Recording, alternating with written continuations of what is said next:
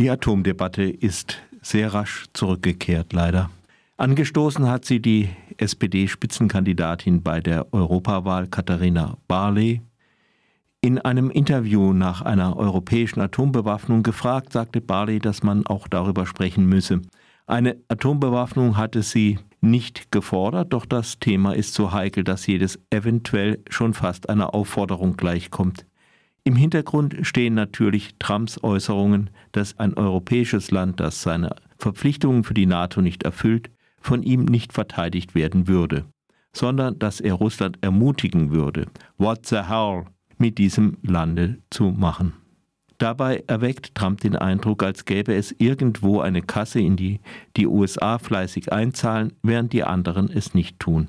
Das sind dann Dinge, die sich im wesentlichen Teilen der US-Öffentlichkeit festsetzen, auch wenn sie grotesk falsch sind. Das ist die eine Seite. Die andere ist Wladimir Putin, der seit dem 24. Februar 2022, also dem Beginn des Überfalls auf die Ukraine, durch die Blume mit Atomwaffen droht, beziehungsweise den Herrn Medvedev drohen lässt. Trump könnte also, wenn er gewählt wird, den Atomschirm über Europa einklappen oder so drumherum reden, dass die Abschreckung unglaubwürdig wird. Putin könnte dann das Maß der atomaren Erpressung hochschrauben.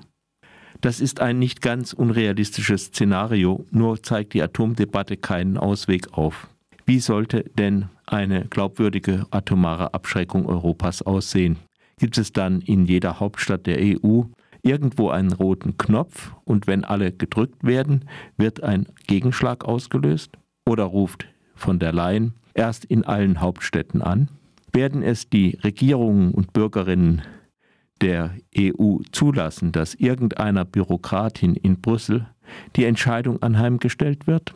Und mal abgesehen davon, würde der Aufbau einer gemeinsamen Atomstreitmacht Jahre dauern brauchen, würde man sie aber eventuell ab Januar 2025, falls Trump wieder US-Präsident wird. Man kann auch nicht einfach den europäischen Atomschirm über die ganze EU ziehen. Frankreich hat nur Waffen für einen großen Gegenschlag und würde sicherlich nicht die eigene Vernichtung riskieren, falls Putin mit taktischen Atomwaffen droht oder gar agiert. Außerdem ist sehr fraglich, ob Frankreich bereit wäre, ein entsetzliches Risiko für sich selbst einzugehen, um auf einen Angriff auf ein anderes EU-Land zu reagieren. Die Force de Frappe dürfte daher wenig Abschreckungswirkung entfalten. Deutschland hat sich bekanntlich verpflichtet, keine Atomwaffen anzuschaffen und sollte nicht vertragsbrüchig werden.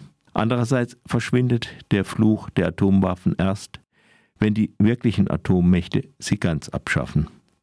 Also das Risiko des beschriebenen Szenarios ist da, aber die Debatte um eine Atombewaffnung führt nicht weiter. Stattdessen sollte Europa das tun, was es kann, um Putins aggressiven Appetit zu zügeln, nämlich die Ukraine nach Kräften zu unterstützen. Man beendet Gewalt nicht, indem man ihr einfach nachgibt, beziehungsweise den Angegriffenen, der sich verzweifelt wehrt, in Stich lässt. Dann wäre noch zu sagen, was ich an dieser Stelle immer gerne sage. Auch die Energiewende ist ein Weg, einer Reihe problematischer Regime in Russland, Iran, Saudi-Arabien etc. auf Dauer die Mittel zu kürzen. Auch keine Patentlösung, aber ein nicht unwichtiger Schritt, um diesen Planeten etwas sicherer und nebenbei auch wohnlicher zu machen. Der Kommentar ist die persönliche Meinung des Autors Jan.